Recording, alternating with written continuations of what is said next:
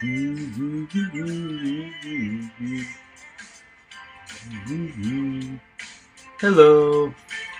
Just texting texting the um the audio. Yeah, that seems good. How's everybody's morning going?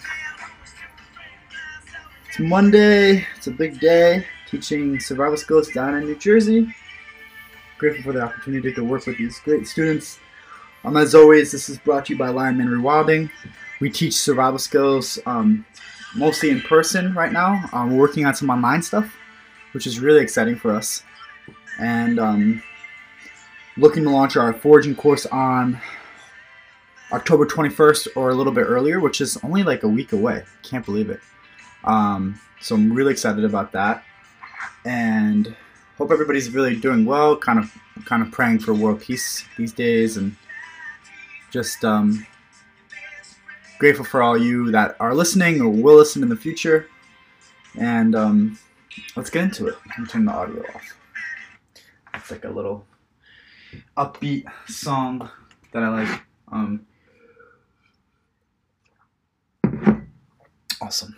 So we have some good things for today. We're gonna get more when we uh when we finish from the origin of tracking. I'm thinking that I might just want to read from some books I have in my library it'll give me a chance to read these books and to share them with an audience. So instead of reading from um, a PDF, I can read from a book, which is a little bit different. So, um, but I will finish the this um, planning on finishing this text today.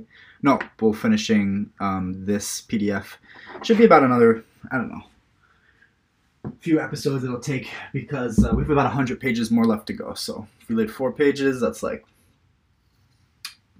could be it could be a little bit. Maybe by the end of the year we'll be we'll finish this.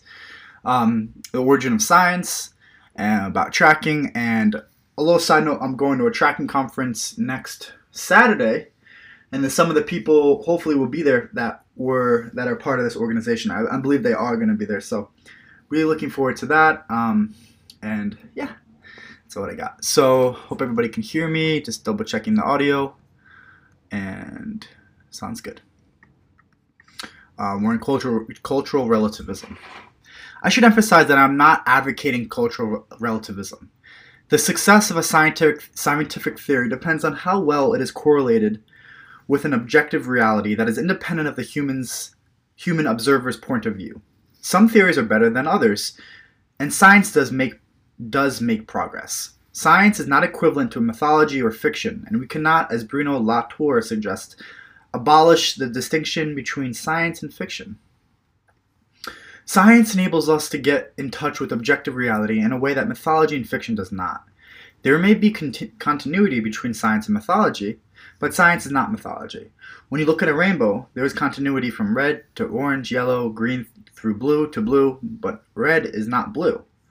On the surface, modern science may seem to be incommensurable with indigenous knowledge in the sense that Kuhn in 1962 has have argued that theories before and after a scientific revolution were incommensurable, even through rel- even though relatively rel- relativity relativity theory relative um excuse me relativity theory uses the field metaphor to describe gravitation, which may seem to be incom- incommensurable incommensurable with Newton's use of the force metaphor. Einstein regarded his theory as a modification and therefore con- conti- continue, continu- um, continuous with a long tradition going back centuries. While Newton's theory was still used to put a man on the moon, a practical implication of relati- relativity theory is the calibration of clocks in orbiting satellites required to maintain an accuracy of GPS, which many people today use in their lives, daily lives to navigate roadmaps. Indigenous knowledge may use metaphors that may on the surface seem to be incommensurable with those used in modern science, just as Einstein's theories, theory uses metaphors that may seem to be incommensurable with Newton's theory.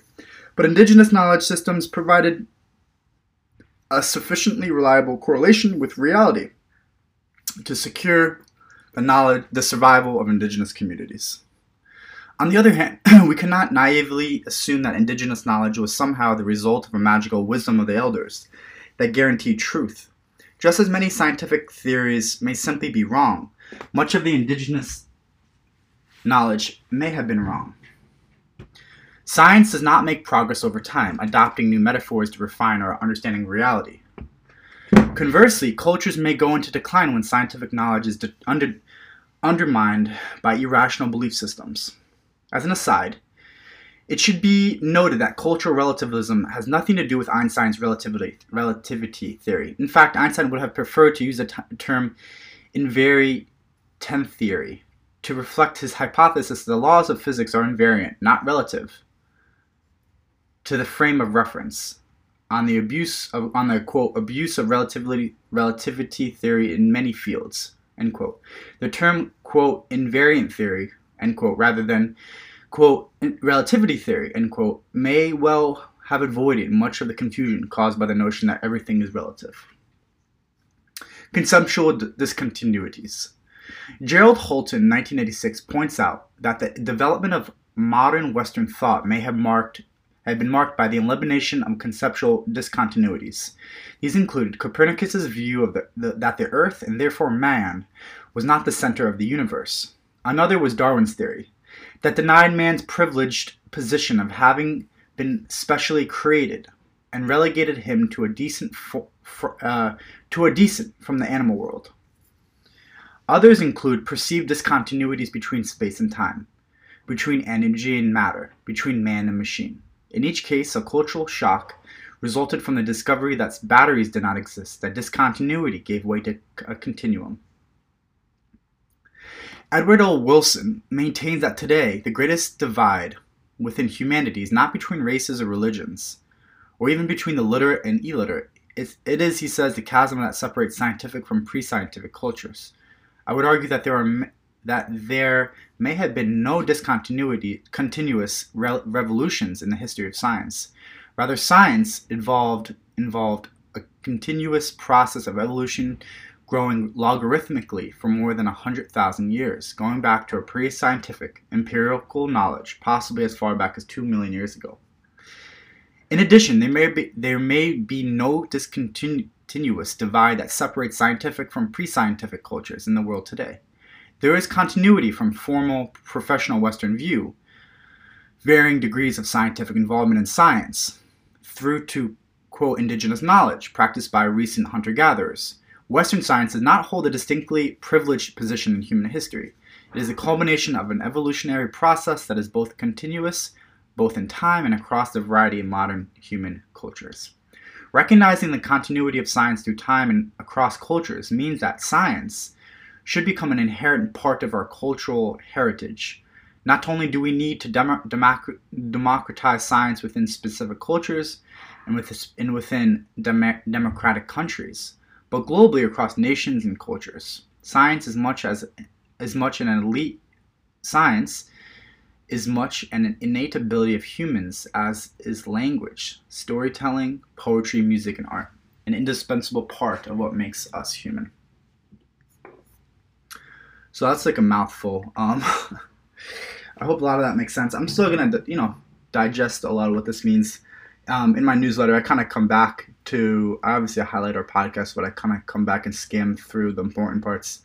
Um, that was packed, and um, I hope that made sense to everybody. At least could hear me co- coherently. Um, anyway, I hope everybody has a great week. Um, again, we have our podcast coming out on Mondays. Our newsletter is coming out on Fridays, and and we're looking forward to. I'm working on blog a blog post now on um, working on a blog post now on industrialization and biodiversity, which is which has been an interesting research project, um, and been pretty busy with that. And what else? Yeah, we have our course coming out October 21st or maybe a little earlier. And besides that, check out our website. And um, I hope everybody has a great week. Thanks for listening. And please feel free to share, um, rate, um, and comment below. Thanks so much, everybody.